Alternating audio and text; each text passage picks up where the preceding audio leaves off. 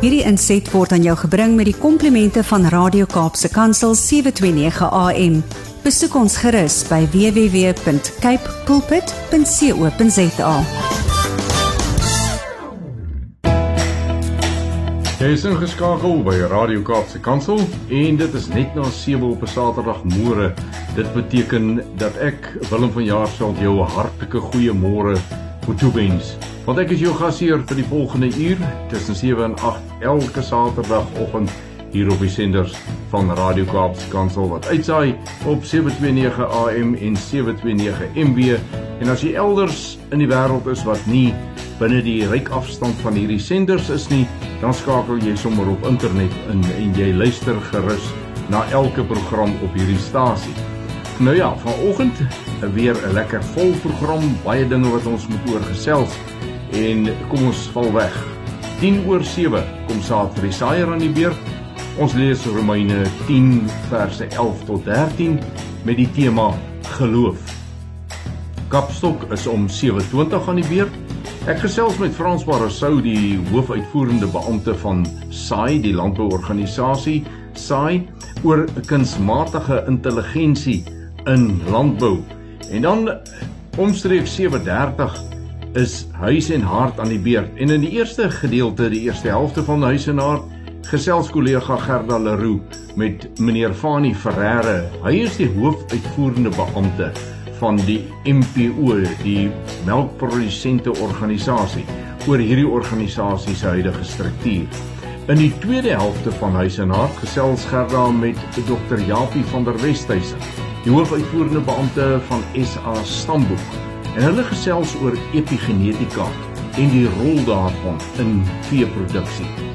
Stories van hoop kom omstreeks 10 voor 8 aan die beurt en ons brei in hierdie gedeelte van die program bietjie uit op ons tema oor geloof. Ja, ons kyk na die vreemde verskynsel, die vreemde gedrag wat ons as mense en kinders van die Here soms openbaar wanneer God presies vir ons gee soos ons gevra en geglo het. En dis die interessantste ding om waar te neem hoe mense deur hulle eie geloof verras word. Kom ons kyk so 'n bietjie daarna vanmôre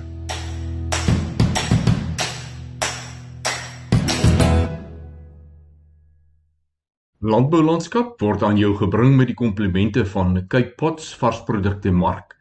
Ek nooi jou om met ons te gesels deur middel van ons WhatsApp en Telegram nommer 081 729 1657 of stuur 'n SMS na 37988 of per e-pos kan jy met my praat by wilhelm@capepulpit.co.za. Begin jou boodskap met die woord landbou.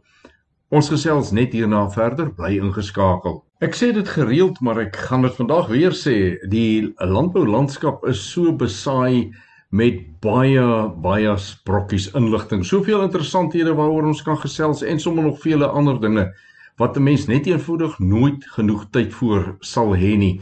En ja, vandag gooi ons kapstok sommer toe onder net een brok nuus en dis oor kunsmatige intelligensie, maar dit is nie te sê daar is nie ander groot nuus in die wêreld rondom landbou nie. Ek sien byvoorbeeld daar is so 'n bietjie politieke gevegte voor in die wildbedryf. Ek uh, verstaan dat daar boere en valarts baie baie kwaad is oor die kragsituasie en AgriSA en ek wil sê daar is gebreke in die onteieningswet. En so is daar hope en hope dinge. Maar nou ja, ons gaan vandag nou nie daarby alles uitkom nie. Ons gaan net na die volgende breek, is dit tyd vir saad vir die saaier, gaan ons Romeine 10 verse 11 tot 13 lees. Dit het tyd geword vir saad vir die saaier en onder die tema geloof lees ons uit Romeine. Nou ons weet dat Paulus in die boek van Romeine baie geskryf het oor geloof. Hier in vers 11 staan daar: Want die skrif sê Elkeen wat in hom glo, in Jesus, sal nie beskaam word nie. Want daar is geen onderskeid tussen Jood en Griek nie. Dieselfde Here tog is Here van almal en is ryk oor almal wat hom aanroep. Want elkeen wat die naam van die Here aanroep, sal gered word. Nou, mens moet eintlik die hele Romeine 10 lees om die konteks van hierdie drie verse mooi te verstaan. Maar wat die kern van die saak is as ek dit so mag saamvat in my eie woorde, is dit dat jy kan tog nie geloof hê as jy nie die woord gehoor het en as die woord nie aan jou verkondig is nie. Hoe kon jy die woord gehoor het? Want geloof kom deur die gehoor. En dit wat jy hoor kom deur dat iemand dit vertel of soos wat ons in die algemene taal sê, dit gepreek word. Maar dit kan ook wees waar mense vir jou net dit wat in die woord staan meedeel en mekaar bemoedig. Ons doen dit tog gereeld. Ons moet dit gereeld doen. Dat ons daaroor praat en dan die baie belangrike ding van geloof, daardie iets wat so moeilik is om partykeer te verstaan want dit gaan oor om iets te glo wat jy nie kan sien nie. Te glo dat dit daar sal wees soos wat jy dit eintlik veronderstel dat dit moet wees.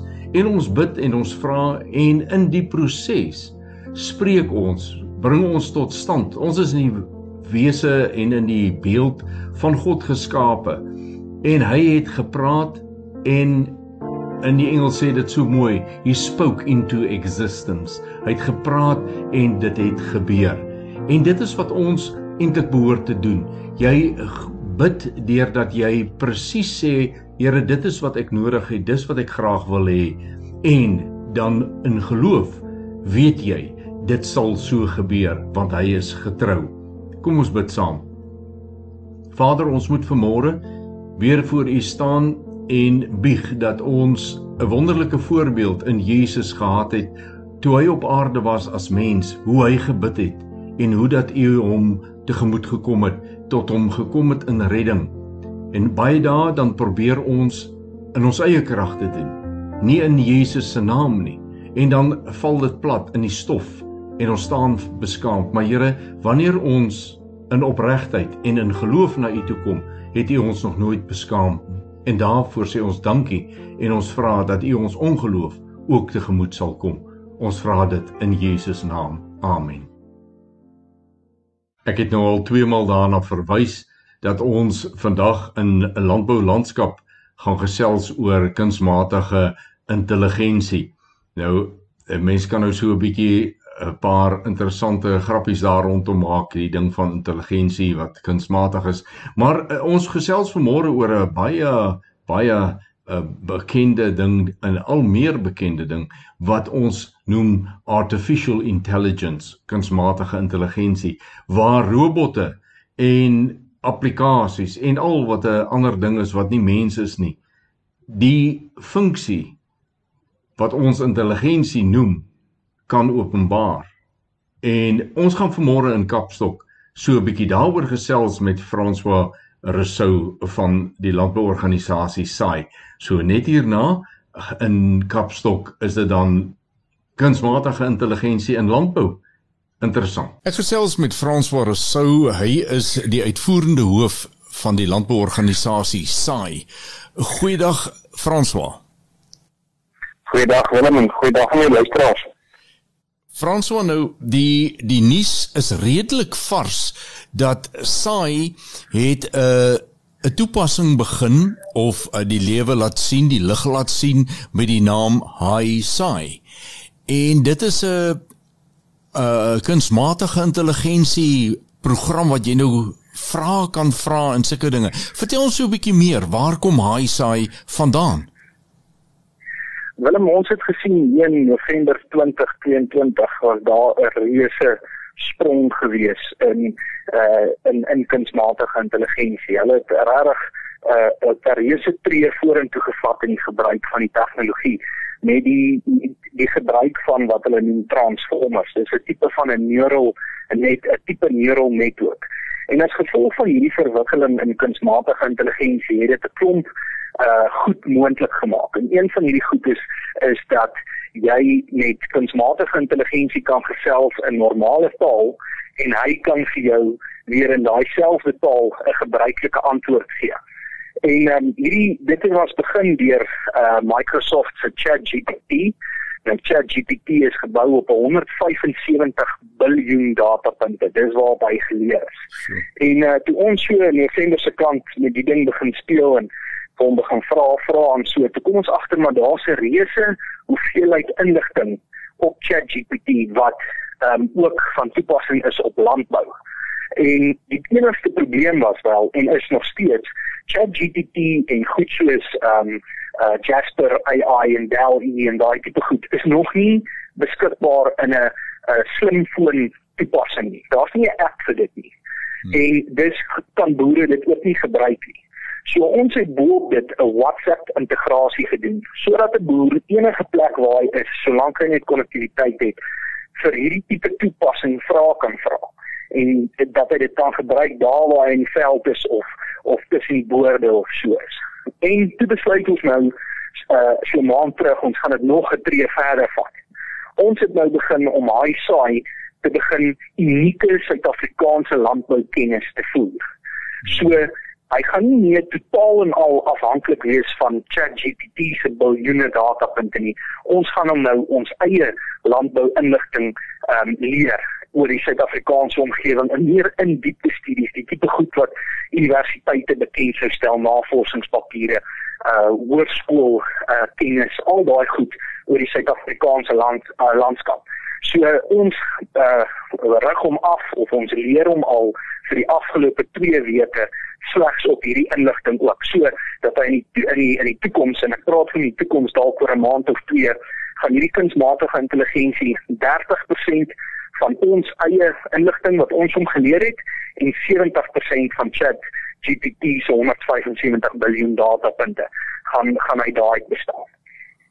Julle het hiermee 'n uh, 'n enige en 'n eerste in die wêreld begin. Nou SAI is die Suid-Afrikaanse landbou uh, organisasie wat by die wêreld landbou organisasie namens ons boere uh, verteen die boere daar verteenwoordig. Hoe het die res van die wêreld landbou organisasie se lede hierdie bekendstelling ervaar toe julle dit nou publiek maak? Ja, hulle is verskriklik opgewonde. Jy weet ek dink 'n ander groot ding wat daarby wat daarby aanpas en wat ons gevra het in reeds die gesprekke wat ons die afgelope week gehad het is hoe leer ons hierdie ding nou in die regte rigting? Want ja, hy is nou geleer op biljoene en biljoene se datapunte, maar hmm. wat is sy beleid rondom herlewingslandbou, rondom ja. sekere beleidskwessies? Het ons insaag daartoe as as organisasies soos IFAD, die FAO, ehm um, uh jy weet ensovoorts. So dit is wat belangrik is, is dat ons in die regte rigting gaan waar waar landbou heen op pad is.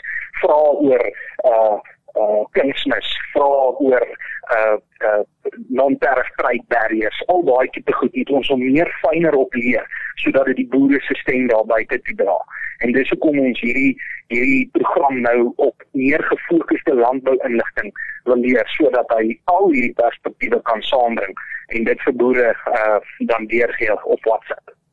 Dit klink vir my asof daar ook so 'n bietjie 'n terugdruk in julle plan is of deel van julle plan die terugdruk teen die propaganda wat wêreldwyd gemaak word teen byvoorbeeld uh vleis as 'n proteïenbron en dis meer. Was dit deel van julle gedagte? Ja, ja, ons het ons het dit gesien. Ons het gesien daar is jy weet um die die kunsmatige intelligensie het het sekere opinies oor goed soos uh jy weet die toekoms van rooi vleis en en sulke tipe goed maar die feit is jy weet hy hy kan ook nie werk op die inligting wat vir hom gevoer is en ongelukkig is hy oor oorweldigende hoeveelheid inligting daar buite te sê nou maar teen dis te rooi teen rooi vleis geskryf mm. of teen die gebruik van van van kunsmis of teen die gebruik van Roundup of sulke tipe goed so ons dis belangrik van ons kant af om om die al twee kante van die storie daar te stel sodat hy wel kan 'n um, 'n 'n gebalanseerde opinie gee van van wat die beleidsposisie moet wees. Frans, baie baie geluk met hierdie unieke inisiatief van SAI. Hou aan om baanbrekers werk te doen. Baie dankie vir jou leiding ook daar. Ons uh, sien uit na die toekoms vol nuwighede van SAI se kant af. Dankie Willem. Alhoewel daar dan nou al hoe meer dinge deur robotte en rekenaars vir ons gedoen kan word, is dit natuurlik so dat daar nog baie dinge ek uh, hoe sê hulle old school gedoen moet word. Daar is nog steeds organisasies, daar's nog steeds mense wat in posisies is. Daar's nog steeds vrae wat gevra word, daar's kongresse wat gehou word, daar's landbouskoue wat gehou word. En dit alles kan nie op daardie vlak van kunsmatigheid gedoen word nie. Dit is baie realisties. Dis voete op die grond dinge waarvan ek nou net gepraat het. Nou ja, en die volgende gedeelte van hierdie program in Huis en Hart, gaan ons vanmôre 'n bietjie kyk ook na dinge wat so plat op die aarde, voete in die beeskraal moet wees om uh, sin daarvan te maak. Ons gaan 'n bietjie gesels oor uh die epigenetika en die doel daarvan en die gebruik daarvan in vee en natuurlik ook oor die MPO gesels. Ek gesels met Fanie Ferreira. Hy is die uitvoerende hoof van die MPO. Fanie, hartlik welkom op ons program. Goeiedag Gerdan, baie dankie weer eens vir die voorreg en goeiedag ook aan al jou luisteraars. Fanie, hoe werk die struktuur van die MPO? Gerda, ja, baie dankie vir die geleentheid om ook 'n bietjie meer te kan gesels oor ons organisasie. In die eerste plek word ons eintlik bestuur deur 'n raad van direkteure wat dan saamgestel is uit twee direkteure uit elk van ons provinsies. Ons het die land in vier streke opgedeel wat dan nou ons vier provinsies is, wat dan KwaZulu-Natal en dan die Oos-Kaap en die Wes-Kaap en dan die noordelike streek wat nou letterlik van die Oranje rivier af opstrek bo tot by Messina wat dan die grootste provinsie is, maar wel ook die ene wat die minste melk lewer. En hulle is regtig om die Engelse term te gebruik hands-on En julle monitor ook die invoer en uitvoer van melkprodukte. Nou, hoe werk hierdie diens? Ons behartig dit vanuit ons ekonomiese lesenaar af en is dit natuurlik vir ons natuurlik om te kan weet wat op die makro-omgewing binne die suiwelbedryf ook internasionaal aangaan vir ons baie belangrik om presies te kan weet wat kom die land in en wat gaan die land uit.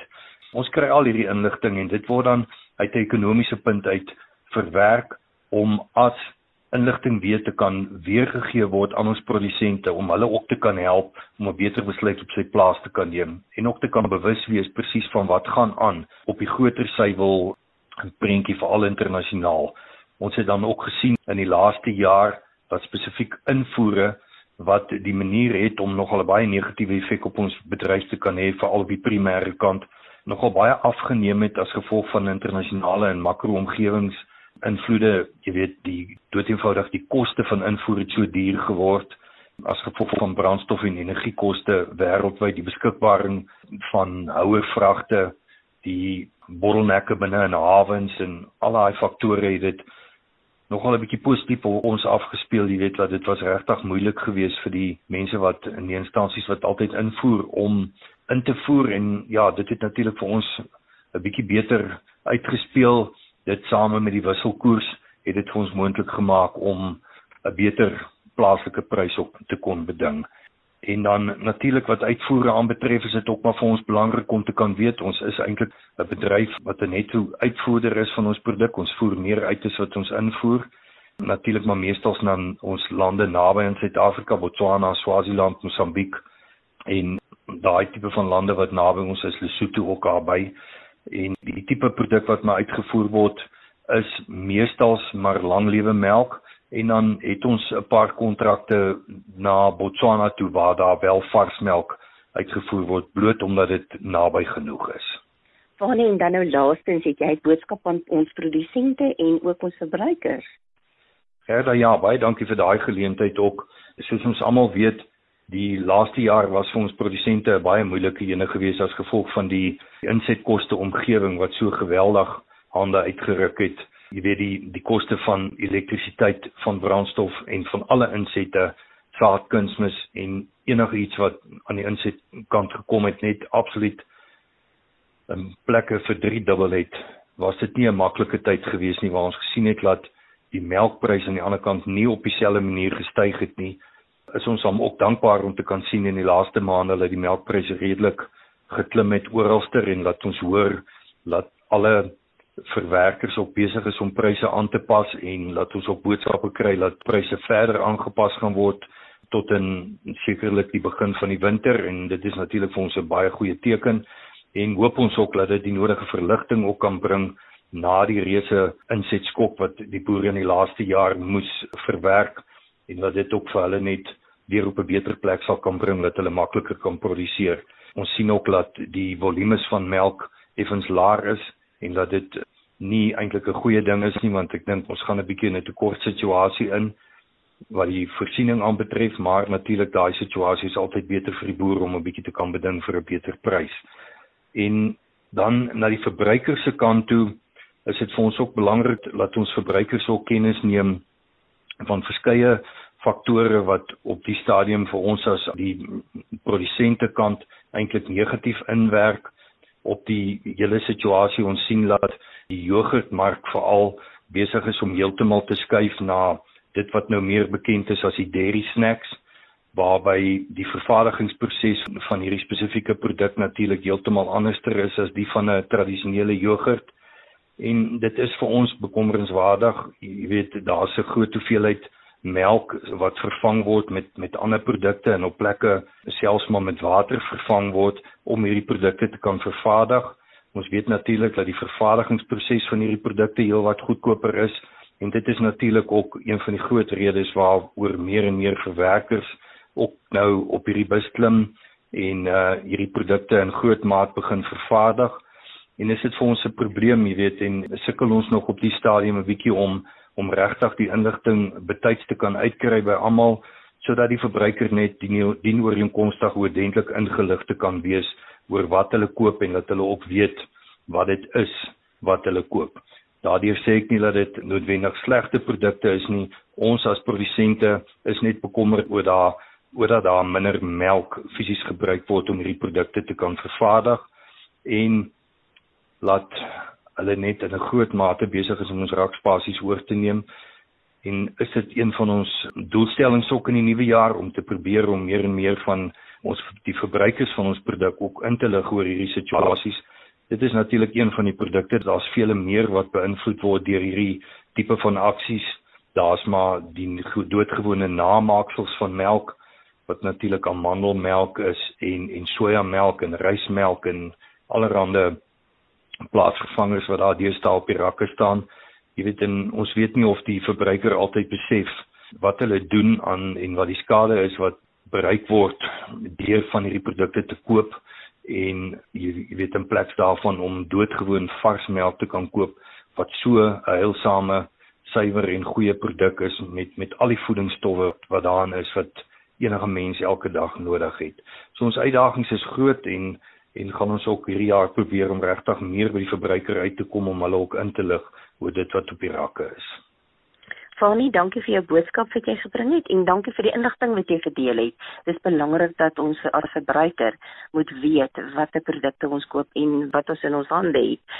Want as jy hulle nie vir ons die inligting gee nie, gaan ons nie weet wat in daardie produkte is nie. So baie dankie daarvoor. Waar kan jy hulle gekontak word vir verdere inligting? Verder dankie. Ja, ons het 'n webwerf natuurlik mpo.co.za en enigiemand kan daar opgaan en ons kontakbesonderhede is daar so my persoonlike kontakbesonderhede is daar en ek vra regtig waar my foon is altyd beskikbaar. Enigiemand kan my bel. As ek nie dadelik beskikbaar is nie bel ek altyd terug en so ook dieselfde met enige ander van ons kantoorpersoneel. Hulle almal se kontakbesonderhede is daar ons ons vra enige tyd as daar enige onduidelikheid is of enigiets waar, waarmee ons kan help of kan raad gee, kontak ons enige tyd. Ons is beskikbaar en van julle kant af ook baie dankie vir die blootstelling wat julle vir ons gee. Dit beteken vir ons geweldig baie. Dr. Japie van der Westhuizen is hoofbestuurder by SA Stamboek. Dr. Japie, dis altyd lekker om met jou te gesels. 'n Hartlike welkom. Dankie Gerda. Dit gaan goed met my en ek hoop dit gaan goed met jou en die luisteraars en dit is altyd lekker om deel van julle program te wees. Ja, ek wil met jou gesels oor epigenetika, maar kom ons begin by die begin. Kan jy net eers vir ons weer verduidelik hoe normale eienskappe oorgeerf word in teeling? Ja, Gerda, dit is so toe ons gepraat het oor die onderwerp epigenetika, het ek so opgeskrik want dit is nogal nie so maklik altyd om moeilike begrippe in eenvoudige taal oop te dra nie. Al het jy miskien luisteraars wat deel is van die dieresteeling gemeenskap. So daar's twee tipes gene kan ek maar sê. Nou 'n geen is 'n noem dit maar 'n beheermeganisme wat in elke liggaamsel is wat bepalend is van watter aminosure en aminosure is 'n string wat in 'n string sekere proteïene maak. So soos ons hormone byvoorbeeld in ons liggaam wat reguleer hoe ons dink en hoe ons doen en hoe lank my liggaamslengte gaan wees en allerlei sulke tipe goed op my vatbaarheid vir sekere siektes en so aan. So met ander woorde, dit is die reguleringsmeganisme kan ek maar sê wat in elke sel opgesluit is en ons weet dat elke sel verdeel wat 'n identiese sel maak, behalwe natuurlik geslagselle soos semen en eicelle by vroulike dier en by die manlike dier waar die helfte van die gene oorgedra word. Nou daar's basies sulke lang stringetjies wat ons kromosome noem of kromatiede wat 'n lang stringetjie is en daar's 'n kode op. En die kode is in vier letters, vier alfabet letters geskryf: A, C, T en G om nou eenvoudig te stel. En 'n klomp van hierdie kodes saam maak net as 'n maklike verduideliking as jy mos nou die Afrikaanse alfabet gebruik wat bietjie meer as 26 letters is want ons het mos 'n umlaut e en 'n kappie e en al sulke tipe goed ook. As jy dit nou in volgorde sit hierdie A C T en G, 'n lang volgorde dan is dit amper soos 'n woord as jy nou eers 'n boek sou gelees het, né? Nee. En daai woord in my leuke taal sou gesê het dis 'n geen. Met ander woorde, dit beteken iets of dit sê iets. So in hierdie proses verskil ons almal oor hoe daai samestelling op daai lang string is die ACT en G. So ons het verskillende woorde en daai verskillende woorde beteken iets verskillend. So met ander woorde in 'n die dier is daai kode anders omdat daai kode anders is as die gene, sogenaamde woorde anders en dan die instruksie om proteïene te vervaardig of om hormone te vervaardig verskil tussen twee diere. Met ander woorde, hierdie een se instruksie is groei 'n bietjie vinniger en daai een se instruksie is gee 'n bietjie meer melk of wat ook al die geval mag wees. So dis wat ons noem additiewe gene want dit is 'n klomp gene wat bymekaar getel word. Dis die Engelse woord add, add up. Daai additiewe gene se effek tel jy af bymekaar en dan sê jy hierdie bees Maar hy het 'n klomp positiewe gene vir groei. Tel al daai plussies bymekaar en daarom gaan sy kalvers eendag vinniger groei as 'n ander bosse kalvers. So dis die normale modus van oorerwing. En dan as die spermselletjie nou gevorm word, dan split hy en op die een kant het hy 'n minus gehad en op die ander kant het hy 'n plus gegroei. En as daar toevallig 'n klomp minusse in 'n spermsel kom by die eisel bevrug, dan gaan daai spesifieke kalf se genetiese vermoë om te groei bietjie swakker wees as die een wat meer plus geen het. So dis 'n eenvoudige manier van oorerwing soos wat ons dit ken. En dit is ook waar ons die blakteelwaardes vooruitwerk. Met ander woorde, ons gebruik 'n klomp inligting, die stamboominligting van die diere en die meting van die diere en die oorerwing en daarop bereken ons dan maar hierdie bil dra meer plus gene vir groei of vir melk of vir vrugbaarheid en daarom is sy teelwaarde hoër beter as 'n ander bulsin. So dis die normale oorerwingsmeganisme waarmee ons uh, elke dag werk en waar ons nou self genomika inspann om ons te help om meer akkuraat daai voorspellings te maak en dis waarmee ons te doen het elke dag. Nou epigenetika is 'n komplekse veld. Nou hoe sou jy epigenetika vir ons verduidelik? Goed, ek gaan begin met 'n storieetjie. Ek het nou kers opgesteek by een van my kollegas Dr. Elena Tron wat ook baie lees oor hierdie goed en daar was miskien verskillende ontdekkings en dis amper 'n gruis verhaal as jy dit sou wil stel, maar in die Tweede Wêreldoorlog was daar mense wat in konsentrasiekampe aangehou was, was deel van die oorlog en hulle het agtergekom dat vrouens wat swanger was, se kinders het anders of het ander eienskappe as wat mense verwag het. Hulle het meer eet afwykings gehad in terme van hulle eetlus. Hulle is meer geneig tot metabooliese siektes soos diabetes en depressie. En met ander woorde, die fetus of die kind het die gene gehad van die ma en die pa en hulle het potensiaal gehad om normaal te wees. Maar soos wat hulle groot geword het, hulle het oorleef. Soos wat hulle groot geword het, het daar iets gebeur in die proses dat daai gene wat hulle gekry het, oorgeerf het van hulle ouers af, het nie tot uiting gekom nie. Nou die ergste van dit is ook dat hulle nageslag het dieselfde patroon gevolg. Met ander woorde, en hulle nageslag toe daai dames nou swanger geraak het of daai mans kinders gehad het, is tog nie onderworpe gewees aan daai kampe of die min kos nie. So met ander woorde, dit het 'n ekstra generasie het hierdie probleem homself gemanifesteer. En dit het veroorsaak dat mense begin navors het nou wat gaan aan. Ons weet mos hoe werk gene werking en ons weet werk oor erwing en wat het nou hier gebeur dat dit gebeur soos wat ons verwag het. So wat eintlik gebeur is in die proses wat daai kode gelees word op die kromosoom wat ek net nou genoem het, daai woorde. Hulle het agtergekom daar's 'n ander beheermeganismes in die genetiese samestelling van die dier wat daai kode moet lees en interpreteer. Met ander woorde, hy moet nou sê hier staan 'n woord, wat is hierdie woord? Maar ergens het daar iets gebeur dat daai vermoë om daai woord reg te lees nie meer reg gelees word en daai vermoë kan ook weer oorgedra word na 'n volgende generasie. En dis epigenetika. Met ander woorde, dis iets ekstra of bo op die gewone genetika as 'n mens nou die woord sou seker dalk wil weet epigenetika iets ekstra. So dit gaan oor die ontsyfering van die genetiese kode wat kan verskil as gevolg van een of ander eksterne faktor wat kan bydra. Ek het nou terwyl ek nou voorberei het ek nou dit vir myself ook probeer 'n bietjie op 'n ander manier laat dink daaroor. Gestel nou maar, daar's 'n baie goeie Engelse skrywer, kom ons sê dis Tolkien en hy het nou 'n boek geskryf, hy het nou Lord of the Rings geskryf en hulle gee hierdie boek vir twee Afrikaanse vertalers twee heeltemal verskillende Afrikaanse vertalers. En hulle sê wil jy julle twee nie vir ons Lord of the Rings vertaal in Afrikaans. Maar die twee vertalers ken mekaar nie. Hulle het by verskillende universiteite onderrig ontvang. Hulle is verskil in ouderdom ensovoorts. Dan gaan elkeen van hulle Tolkien se boek vertaal in Afrikaans. Maar die leser, as jy dit die twee boeke, die twee Afrikaanse boeke vir verskille vir leerders gee, gaan hulle dalk nie heeltemal dieselfde verhaal lees nie. Die basis, die basiskode Tolkien se boek is nog steeds dieselfde, maar die interpretasie van die twee vertalers verskil. En selfs al lees 'n volgende generasie daai boek, gaan hy nog steeds nie dalk heeltemal Tolkien se woorde erken nie of hy gaan die basiese verhaal ken, maar daar's 'n verskil in die interpretasie van daai boek. So dis hoe ek dit vir myself probeer 'n bietjie uitmaak het om dit eintlik te verduidelik aan iemand wat wil weet hoe werk genetika. Ek hoop my verduideliking is water gada, maar dit is min of meer dan wat epigenetika is. Ja, dit is 'n baie goeie verduideliking en ek dink ons almal verstaan dit. Nou het ek nog een vraag vir jou hier. Nou, ja. wat wil jy sê is die invloed van epigenetika in veeproduksie?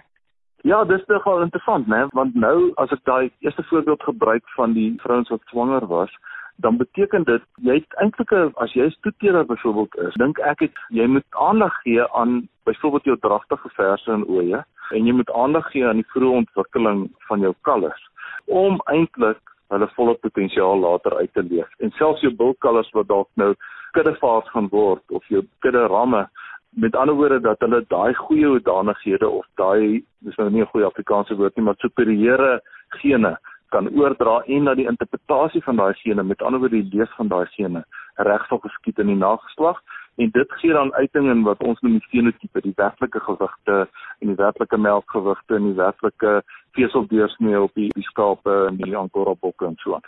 So met ander woorde, dit is belangrik dat 'n mens in hierdie ontwikkelingsfase, vitale ontwikkelingsfase en jou jong fase, voorspeente fase van jou kalvers moet sorg dat hulle dat jy goed moet vir hulle sorg en dat hulle goeie voeding kry ensovoorts en dan is jou kans dat iets negatiefs kan gebeur in terme van die lees van daai gene dat dit nie kan skibreek lê nie. Ek het beloof dat ons in stories van hoop die tyd gaan gebruik om bietjie verder uit te brei op die tema van geloof waarmee ons begin het toe ons Romeine 10 verse 11 tot 13 in saad vir die saaier gelees het. Ek wil die opmerking maak en eintlik is dit 'n waarneming wat ek maak in my eie lewe, in my gesin, my familie se lewe, in die gemeente omgewing, gemeentes waar ek al in die jare by was, eh, soos 'n mens van plek tot plek trek, kry jy blootstelling aan ander gemeentes. Dis 'n ander geestelike familie waarin jy gaan en daar is sekere goed wat maar oral min of meer dieselfde is.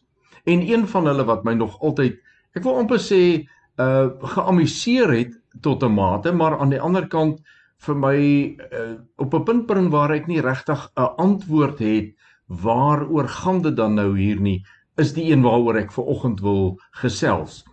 Dit is vir my opmerklik dat as ek in die woord lees dat Jesus maak ook die die belofte aan ons dat enigiets wat ons in sy naam vir die Vader vra, sal hy vir ons gee, sal die Vader vir ons gee.